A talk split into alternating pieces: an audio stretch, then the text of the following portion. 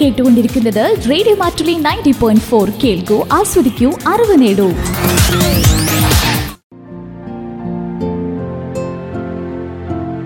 ആത്മഹത്യ അതിജീവനം.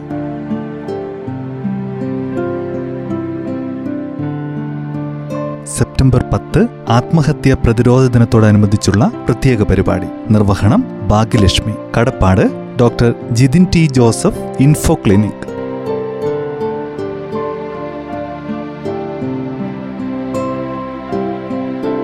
വീണ്ടും ഒരു സെപ്റ്റംബർ പത്ത് കൂടി. ലോകത്താകമാനം ആത്മഹത്യാ പ്രതിരോധ ദിനമായി ആചരിക്കുന്ന ദിവസമാണിത്. കഴിഞ്ഞ വർഷത്തെ അതേ വിഷയം തന്നെയാണ് ഇത്തവണയും ആത്മഹത്യാ പ്രതിരോധ ദിനത്തിന്റെ ചിന്താ വിഷയം. ആത്മഹത്യകൾ പ്രതിരോധിക്കാൻ ഒരുമിച്ച് പ്രവർത്തിക്കാം. Working together to prevent suicide എന്നതാണത്. രണ്ടായിരത്തി ഇരുപത് ആകുമ്പോഴേക്കും ആത്മഹത്യകളുടെ എണ്ണം പത്ത് ശതമാനം കുറയ്ക്കുക രണ്ടായിരത്തി മുപ്പതോടെ മൂന്നിലൊന്നായി കുറയ്ക്കുക എന്നിവയാണ് പ്രധാന ലക്ഷ്യങ്ങൾ. ഈ ലക്ഷ്യത്തിൽ എത്തിച്ചേരാൻ ആവശ്യമായ സംവിധാനങ്ങൾ ആരോഗ്യരംഗത്തും സാമൂഹിക രാഷ്ട്രീയ തലത്തിലും ഉണ്ടാക്കിയെടുക്കുക എന്നതാണ് ഇത്തരം ദിനങ്ങൾ ആചരിക്കുന്നത് വഴിയായി നാം ലക്ഷ്യമിടുന്നത്. പൊതുവിൽ നമ്മൾ ആരും വേണ്ടത്ര ശ്രദ്ധിക്കാത്ത ആവശ്യത്തിന് പരിഗണന ലഭിക്കാത്ത ഒരു വിഭാഗത്തെക്കുറിച്ചാണ് ഇനി പറയുന്നത്. അതിനു മുൻപായി ആത്മഹത്യകളെക്കുറിച്ചുള്ള ചില കണക്കുകൾ. ഓരോ നാൽപ്പത് സെക്കൻഡിലും ഒരാൾ വീതം ആത്മഹത്യ ചെയ്യുന്നുണ്ട് എന്നതാണ് കണക്കുകൾ സൂചിപ്പിക്കുന്നത്. ഒരു വർഷം എട്ട് ലക്ഷം ആളുകൾ സ്വയം അവരുടെ ജീവിതം അവസാനിപ്പിക്കുന്നുണ്ട്. ലോകത്തെ ആകെ ആത്മഹത്യകളിൽ ഇരുപത് ശതമാനവും ഇന്ത്യയിലാണ് നടക്കുന്നത്. ആത്മഹത്യാ മരണങ്ങളിൽ എൺപത് ശതമാനവും നടക്കുന്നത് സാമ്പത്തികമായി പിന്നോക്കം നിൽക്കുന്ന രാജ്യങ്ങളിലാണ്. പതിനഞ്ച് മുതൽ ഇരുപത്തിയൊൻപത് വയസ്സുവരെയുള്ള യുവാക്കളിലെ മരണകാരണങ്ങളിൽ രണ്ടാം സ്ഥാനം ആത്മഹത്യക്കാണ് ഇന്ത്യയിൽ ഇത് ഒന്നാമതാണ്.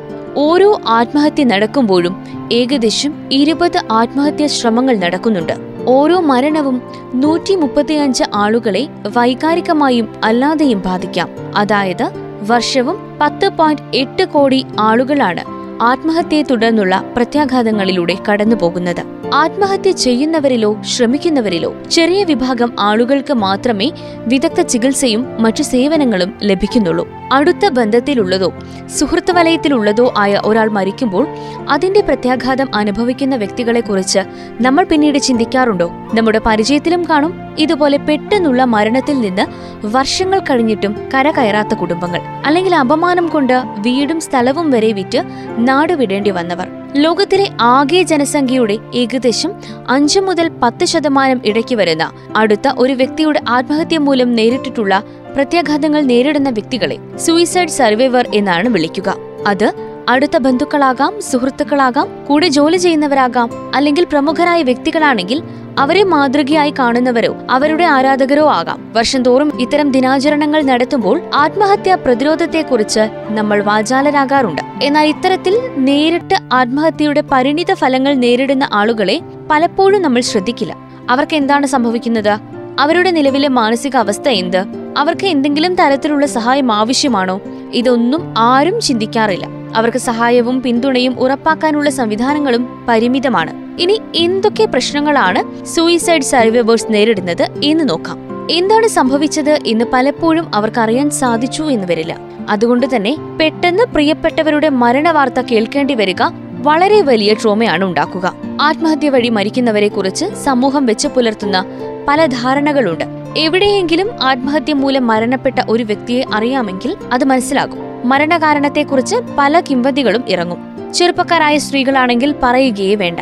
ഇത്തരം വാർത്തകൾ വീട്ടുകാരിൽ ഉണ്ടാക്കുന്ന മുറിവ് വളരെ വലുതാണ്. യാഥാർത്ഥ്യവുമായി ഒരു ബന്ധവുമില്ലാത്ത ഇത്തരം ഊഹാപോഹങ്ങൾ പക്ഷെ നാട്ടിലെങ്ങും പടരും. വീട്ടുകാർ കാരണമാണ് വ്യക്തി മരിച്ചത് എന്ന് അടിസ്ഥാനമില്ലാതെ പറയുന്നതും. ഇത്തരത്തിൽ വളരെ വലിയ പ്രത്യാഘാതങ്ങൾ കുടുംബങ്ങൾക്കിടയിൽ ഉണ്ടാക്കാം. സമൂഹം മരിക്കുന്ന വ്യക്തിയോടും അവരുടെ അടുത്ത ആളുകളോടും വേർതിരിവുകൾ കാട്ടുകയും അവരെ മാറ്റി നിർത്തുകയും ചെയ്യാറുണ്ട്. മരണാനന്തര ചടങ്ങുകളിൽ പോലും ഈ വ്യത്യാസം കാണാൻ പറ്റും. ഇത്തരത്തിലുള്ള ഇടപെടലുകൾ ഇവരുടെ ദുരിതം കൂട്ടും. ഇതിന്റെയൊക്കെ പരിണിത ഫലമായി നാടും വീടും ഉപേക്ഷിച്ച് മറ്റു സ്ഥലങ്ങളിലേക്ക് മാറി താമസിക്കേണ്ട സാഹചര്യം വരെ ഉണ്ടായിട്ടുള്ളവരുണ്ട്. ഏറ്റവും അടുത്ത ഒരാൾ ഒരു സൂചന പോലും നൽകാതെ വിട പറയുമ്പോൾ അതും സ്വയം ജീവൻ അവസാനിപ്പിക്കുമ്പോൾ അത് അവരിലുണ്ടാക്കുന്ന ആഘാതം വളരെ വലുതാണ്. ഒറ്റയ്ക്കാക്കി പോയതിന് മരണപ്പെട്ട ആളോട് അമർഷവും അതോടൊപ്പം കടുത്ത നിരാശയും സങ്കടവും ഉണ്ടാകും. എനിക്ക് മരിച്ച ആൾക്ക് വേണ്ടി ഒന്നും ചെയ്യാൻ പറ്റിയില്ലല്ലോ അവന്റെ വിഷമം തിരിച്ചറിയാൻ പറ്റാതെ പോയല്ലോ തുടങ്ങി. മരണത്തിന് കാരണം ഞാനായിരിക്കുമോ എന്ന ആശങ്കയും ഇവരുടെ വിഷമം കൂട്ടും. ജനിതകമായി തന്നെ അടുത്ത ബന്ധുക്കൾക്ക് മാനസികമായി ബുദ്ധിമുട്ടുകൾ ഉണ്ടാകാനുള്ള സാധ്യത കൂടുതലായിരിക്കും. അതിന്റെ കൂടെ പെട്ടെന്നുണ്ടാകുന്ന അവസ്ഥ ഈ സാധ്യത പതിന്മടങ്ങ് കൂട്ടും. ഇവർക്ക് എന്തെല്ലാം തരത്തിലുള്ള മാനസിക ബുദ്ധിമുട്ടുകളാണ് ഉണ്ടാവുക അടുത്ത ഒരാൾ മരണമടഞ്ഞാൽ ആദ്യ കുറച്ചു കാലത്തേക്ക് വിഷമം തോന്നുക സ്വാഭാവികമാണ്. ആ വ്യക്തിയുടെ മരണത്തോട് താതാത്മ്യം പ്രാപിക്കാനുള്ള നമ്മുടെ മാനസിക സംവിധാനമാണത്. ആദ്യ ദിവസങ്ങളിൽ കടുത്ത സങ്കടവും ഉറക്കക്കുറവും മരിച്ച ആളെക്കുറിച്ചുള്ള ഓർമ്മകളും ഒക്കെ ഉണ്ടാകും. ആളുടെ മരണത്തെ അംഗീകരിക്കാനുള്ള ബുദ്ധിമുട്ടുണ്ടാകും. ആഴ്ചകൾ കൊണ്ട് ഈ അവസ്ഥയ്ക്ക് മാറ്റമുണ്ടാവുകയും മരണത്തെ നമ്മൾ അംഗീകരിച്ച് മാറ്റങ്ങൾ വരുത്തി മുൻപോട്ട് പോവുകയും ചെയ്യും. ഗ്രീഫ് റിയാക്ഷൻ എന്നാണ് പൊതുവിൽ ഇത് അറിയപ്പെടുന്നത്. എന്നാൽ ആത്മഹത്യ അപകട മരണങ്ങൾ എന്നിവ സംഭവിക്കുമ്പോൾ അടുത്ത ആളുകളിൽ ഈ അവസ്ഥ കൂടുതൽ കാലം നീണ്ടു നിൽക്കുകയും അതുപോലെ വളരെ കടുത്ത ലക്ഷണങ്ങൾ ഉണ്ടാവുകയും ചെയ്യാം. പെട്ടെന്നുണ്ടായ മരണം അത് വ്യക്തിക്ക് ഉണ്ടാക്കുന്ന നഷ്ടം സാമൂഹികമായ ഒറ്റപ്പെടൽ ആത്മഹത്യ സംബന്ധിച്ചുള്ള വ്യക്തത ഇല്ലായ്മ സ്റ്റിഗ്മ ഒക്കെയാകാം ഈ കടുത്ത അവസ്ഥയ്ക്ക് കാരണം. കോംപ്ലിക്കേറ്റഡ് ഗ്രീഫ് റിയാക്ഷൻ എന്നാണ് ഈ അവസ്ഥയുടെ പേര്. മുതിർന്നവരിൽ ഒരാളുടെ മരണത്തോടനുബന്ധിച്ച് ഒരു വർഷത്തിൽ കൂടുതൽ നീണ്ടു നിൽക്കുന്ന മരിച്ച ആളെക്കുറിച്ചുള്ള സ്ഥിരമായ ഓർമ്മകൾ അവരുടെ ഒപ്പം ആകാനുള്ള ആഗ്രഹം കടുത്ത മാനസിക വ്യഥ എപ്പോഴും മരിച്ചവരെക്കുറിച്ചുള്ള ചിന്തകളും സംസാരവും ഇവയ്ക്കൊപ്പം മറ്റു താല്പര്യങ്ങൾ നഷ്ടപ്പെടുക കൂടുതൽ സമയം തനിയെ ഇരിക്കാൻ ഇഷ്ടപ്പെടുക ജീവിതം ശൂന്യമാണ് നിരർത്ഥകമാണ് എന്ന് തോന്നൽ സ്വത്വബോധം നഷ്ടപ്പെടുക മറ്റുള്ളവരിൽ വിശ്വാസം നഷ്ടപ്പെടുക എന്തിനും സ്വയം കുറ്റപ്പെടുത്തുക കടുത്ത ദേഷ്യം തുടങ്ങിയ ലക്ഷണങ്ങൾ ഉണ്ടാകാം. ഇത്തരത്തിലുള്ള അവസ്ഥയിലൂടെ കടന്നുപോകുന്നവർ പ്രത്യേകിച്ചും ആത്മഹത്യ ചെയ്ത ആളുകളുടെ അടുത്ത ബന്ധത്തിലുള്ള വ്യക്തികളാണെങ്കിൽ വിഷാദരോഗം ഉറക്കക്കുറവ് ആത്മഹത്യ ചിന്തകൾ പോസ്റ്റ് ട്രോമാറ്റിക് സ്ട്രെസ് ഡിസോർഡർ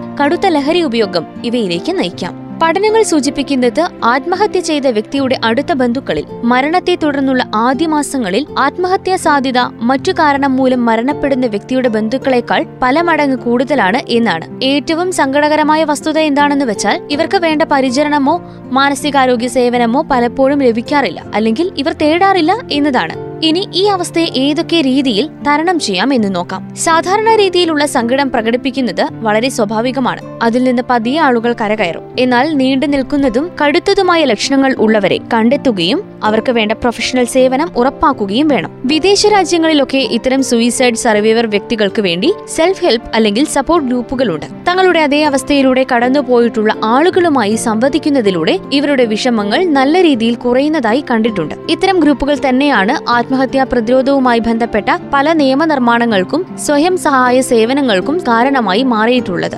കടുത്ത ലക്ഷണങ്ങൾ വിഷാദം പി ടി എസ് ഡി ആത്മഹത്യാ പ്രവണത ലഹരി ഉപയോഗം എന്നിവ ഉള്ളവർക്ക് ചിലപ്പോൾ മരുന്ന് ചികിത്സയോ സൈക്കോതെറാപ്പിയോ ചിലപ്പോൾ രണ്ടും ഒരുമിച്ചോ വേണ്ടിവരാം. ഇനി ഇവർക്കായി നമ്മൾക്ക് എന്ത് ചെയ്യാൻ സാധിക്കും? ഉറ്റവരെ പെട്ടെന്ന് നഷ്ടപ്പെട്ട് സങ്കടത്തിലായിരിക്കുന്ന വ്യക്തികൾക്ക് പിന്തുണ ഉറപ്പാക്കുകയാണ് ആദ്യം ചെയ്യേണ്ടത്. അവരുടെ കൂടെ ആയിരിക്കുവാനും സഹായങ്ങൾ ചെയ്യാനും നമ്മൾ തയ്യാറാവണം. അവരെ സമൂഹത്തിൽ ഒറ്റപ്പെടുത്തി അപമാനിക്കുന്ന രീതികൾ ഇല്ലാതാവണം. പകരം സമൂഹം ഒന്നായി അവർക്ക് പിന്തുണയുമായി ഉണ്ടാകണം. ആത്മഹത്യാ പ്രതിരോധ പ്രവർത്തനങ്ങളുടെ ഭാഗമായി ഇത്തരത്തിലുള്ള അവസ്ഥയിലൂടെ കടന്നു പോകുന്നവർക്കും സേവനങ്ങൾ ഉറപ്പാക്കണം. ആദ്യ കുറച്ച് മാസങ്ങളിൽ ഇവരുടെ മാനസിക ആരോഗ്യത്തെക്കുറിച്ച് നിരന്തരമായി അന്വേഷിക്കാനും ഒപ്പം എന്തെങ്കിലും ബുദ്ധിമുട്ടോ ഉണ്ടായാൽ ഉടൻ അതിനുള്ള പരിഹാരം കാണാനുള്ള സേവനങ്ങളും വേണം. സപ്പോർട്ട് ഗ്രൂപ്പ് പോലുള്ള സംവിധാനങ്ങൾ നമ്മുടെ നാട്ടിലും ഉണ്ടാവേണ്ട ആവശ്യമുണ്ട്. മറ്റാളുകളെ അപേക്ഷിച്ച് മാനസിക രോഗ സാധ്യത ആത്മഹത്യ ചെയ്ത വ്യക്തികളുടെ അടുത്ത ബന്ധുക്കൾക്ക് കൂടുതലാണെന്ന് പഠനങ്ങൾ സൂചിപ്പിക്കുന്നു. ഇതിവർക്ക് തുടർ മാനസികാരോഗ്യ സേവനങ്ങൾ നൽകേണ്ടതിന്റെ ആവശ്യകതയാണ് കാണിക്കുന്നത്.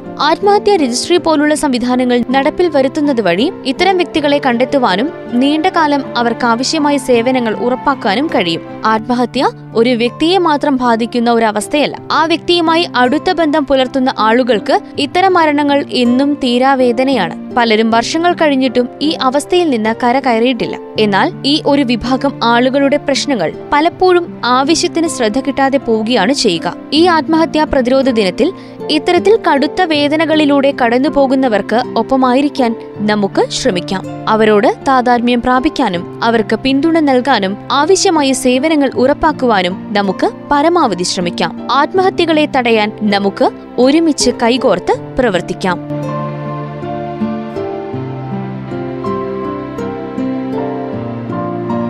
ശ്രോതാക്കൾ കേട്ടത് ആത്മഹത്യ അതിജീവനം.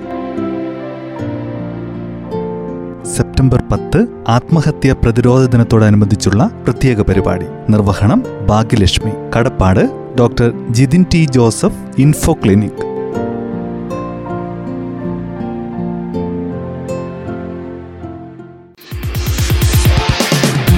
നിങ്ങൾ കേട്ടുകൊണ്ടിരിക്കുന്നത് radio Mattoli ninety point four. കേൾക്കൂ ആസ്വദിക്കൂ അറിവ് നേടൂ. Thank